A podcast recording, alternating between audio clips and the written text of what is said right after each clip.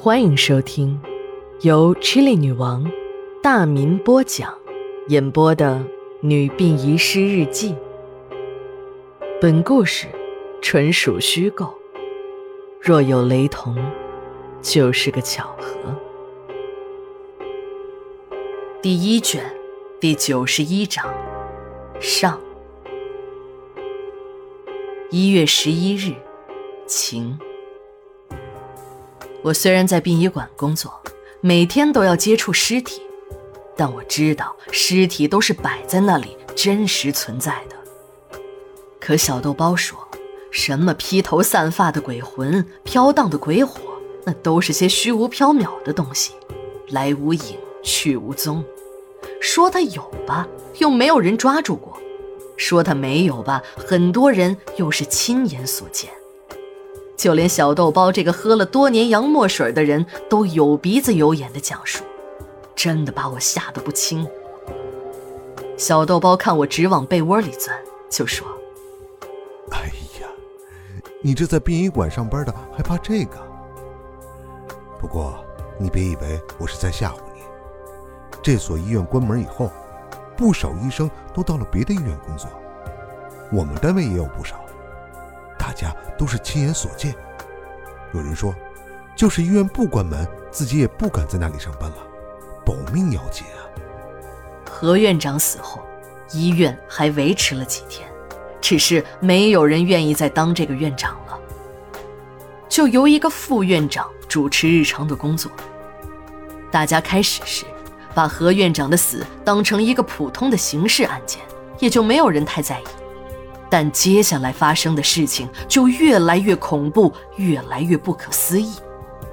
何院长的几个得力助手相继出事，车祸、自杀、上吊，最恐怖的一个大白天的在办公室里突然发狂，手里抡着片刀砍伤了几个医生护士后，冲上了顶楼一跃而下。这一跳也真是巧了，何院长的妻子鲁阿姨。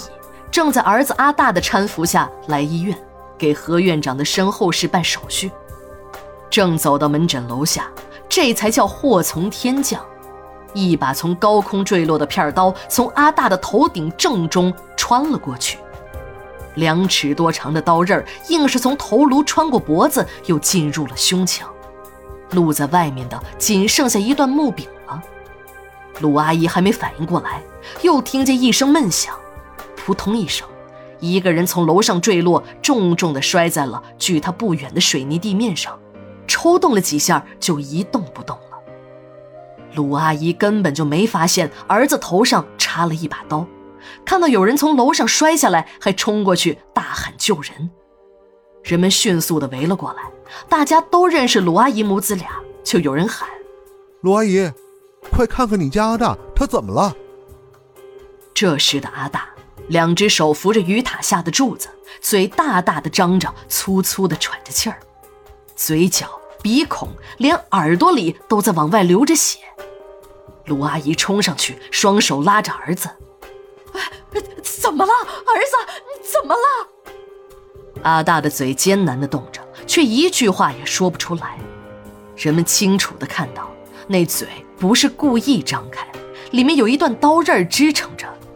也就是说，在头刚扎入头顶的一瞬间，阿大感觉到了疼痛，想喊但还没喊出声音之时，刀已经穿过了口腔，经过脖子时又切断了气管和血管，直达胸腔了。这个时候，阿大就是想喊也喊不出来了。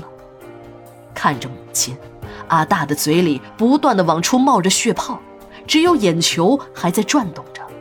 几串长长的泪水从眼眶中流出，人们发现了插在阿大头顶上的片刀，立刻把他推进了急救室。医生们摇着头从急救室中出来，鲁阿姨眼前一黑，昏了过去。鲁阿姨和何院长就这么一根独苗，尤其是鲁阿姨，一直把阿大视为掌上明珠，含在嘴里都怕化了。丈夫在外面胡闹，丢了性命。身首异处，这已经让鲁阿姨伤心透了。没想到丈夫丧事未了，儿子又祸从天降。两个亲人的横死，让这可怜的女人不堪重负，精神沮丧到了顶点，一下子头发白了一半多，面容苍老了许多。自从这次事故之后的几天里，医院里的怪事就出得更频繁了。在夜间，不是莫名其妙的停电，就是不断的有医生护士发疯。最诡异的就是。值班的医护人员和住院的病人，第二天早上醒来，发现自己不是睡在床上，而是睡在门前的草坪上。这场景把来拉生意的出租车司机、早上遛弯的老头老太太们吓个半死。这所医院闹鬼的事情瞬间就传遍了整个城市，恐惧的蔓延比疫病的速度还要快，没有一个病人再敢留在这所医院了。医生和护士也人人自危，宁可不上班拿这个工钱，也不去单位送命了。这人死亡之后有一个说法：三天出殡，五天回魂，说的是一般情况下，人死后三天入葬，刚建好的阴宅太冷拜师，还要给死者烧烧炕。死者在刚建好的阴宅里居住呢，刚开始会不习惯，也许会缺一些生活用品。这就是死者的遗物，尤其是生活用品都要烧掉的原因。因为生者的疏忽，会忘记一些生活用品没有焚化，就会造成死者缺东少西的。亲人们还要在死者头七、二七直至七七的日子里大量焚烧纸钱，以让死者在阴间打点各路管事的恶鬼，不然你就不会有好日子过。在人死后。七日内和在以后每七的夜间都是死者的回魂夜，这回魂夜就是和家人交流沟通，在家人的帮助下安顿好在阴间的生活。现在的城市已经不让随便烧纸了，城管的管理比较严格，但这种严格呢都是相对的，只要你不在主要的路段上烧，让领导看见，就是城管那也是睁一只眼闭一只眼。毕竟人都是爹娘所生，这人之常情，是个人都能理解。